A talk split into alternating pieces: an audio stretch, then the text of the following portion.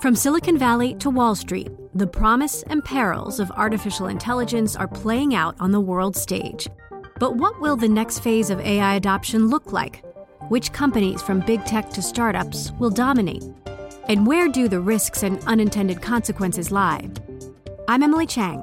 Join me at Bloomberg Tech in San Francisco, May ninth, to answer many of the industry's burning questions, alongside Snap's Evan Spiegel, Xbox President Sarah Bond, OpenAI's Brad Lightcap, top researcher Doctor Fei-Fei Li of Stanford, and many more.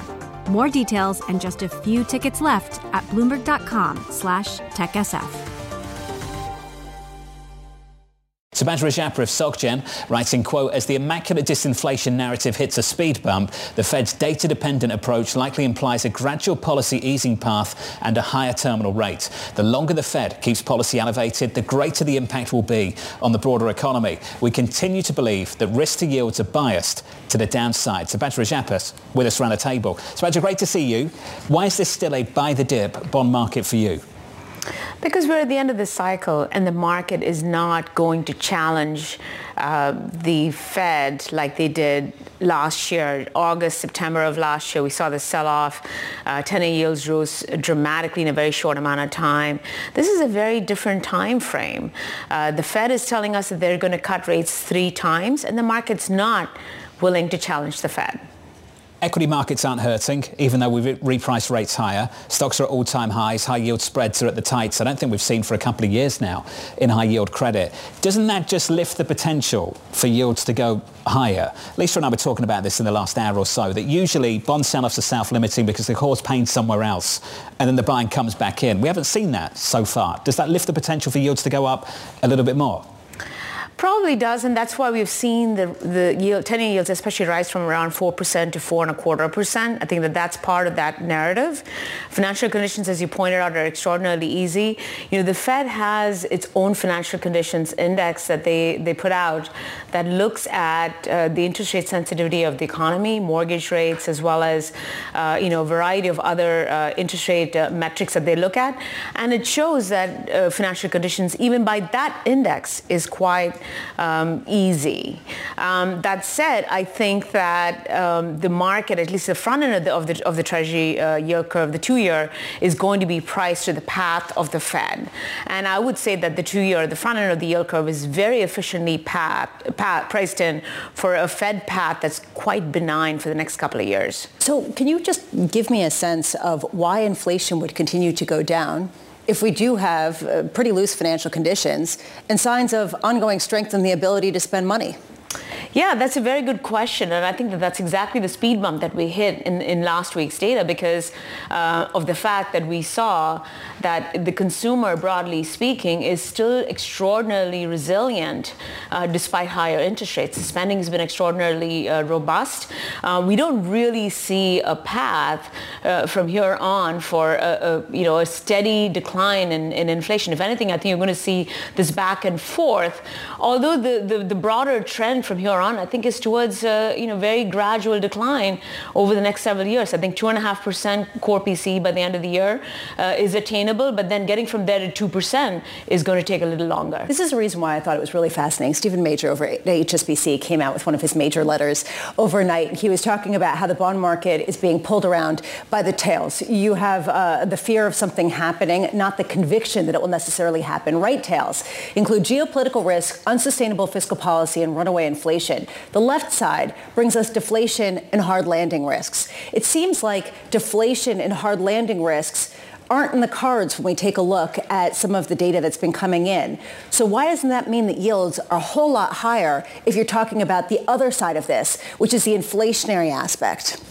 So yes, there is, the, on the one side you have the inflationary aspect, but the longer the Fed keeps rates higher, I think the, the higher the odds that we see a meaningful slowdown in growth, as well as uh, you know decline in in in uh, in, in pressures and in, in you know growth pressures in, in general. So so you know that's a point that I think Jefferson, the vice chair of of uh, of the Fed, uh, made on uh, made last week, which is that uh, the Fed always responds when growth starts to decline.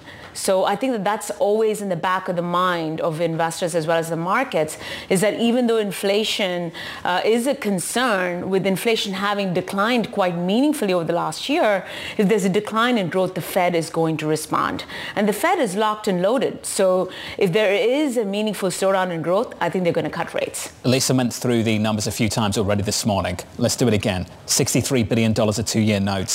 Five-year notes today, sixty-four billion dollars. Tomorrow, seven-year notes, forty-two billion dollars. Does supply matter anymore? It does, um, but there's a lot of cash on the sidelines, and investors are finding ways to put their money to work.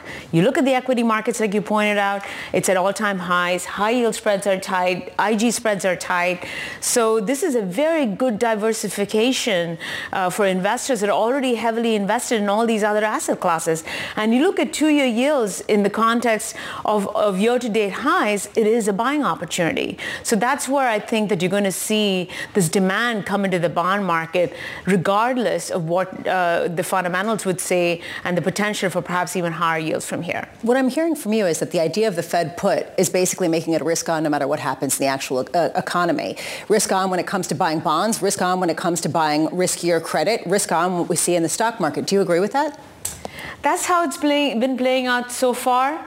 I think you're going to start seeing the weakness in the data appear from here on. We, we expected it in the first quarter. It doesn't look like it's materializing. But in the upcoming quarters, with interest rates staying as high as they are, you should start seeing some weakness in some of the, the data sectors. You're seeing delinquencies rise. rise. You're seeing uh, retail sales, for instance, starting to come under a little bit of pressure. So you are going to see the consumer come under pressure with interest rates remaining as high as they have been for as long as they as uh, they have been. Lindsey Piegza of Stifel tried to make the argument earlier this morning to us that consumer balance sheets are strong and there's space to lever up. Do you not agree with that?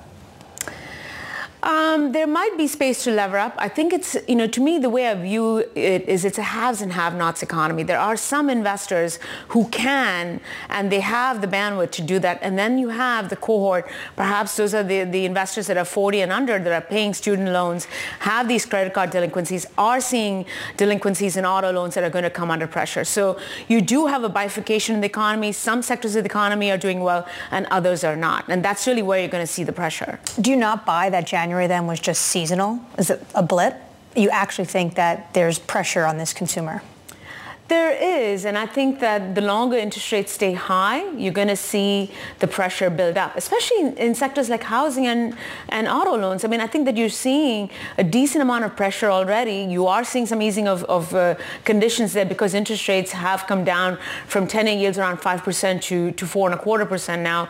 But broadly speaking, investors are, I mean, consumers are not able to buy homes like they did several years ago. So the housing market is still under pressure. There's not enough supply, and housing prices prices are still relatively high. So there are certain sectors of the economy that are coming under pressure. It's just not broad-based uh, in all sectors. And I think that that'll come over time with interest rates remaining high for longer. It's just the problem with the U S economy is people with three percent mortgages who won't sell their home, you know?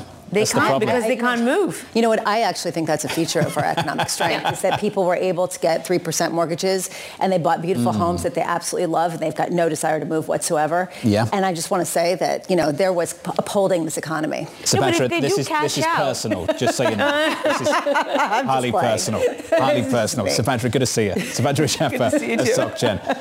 The countdown has begun. From May fourteenth to sixteenth, a thousand global leaders will gather in Doha for the Qatar Economic Forum powered by Bloomberg. Join heads of state, influential ministers and leading C E Os to make new connections, gain unique insights and uncover valuable opportunities in one of the world's most rapidly rising regions. Request your invite for this exclusive event at Qatar Economic Forum dot com.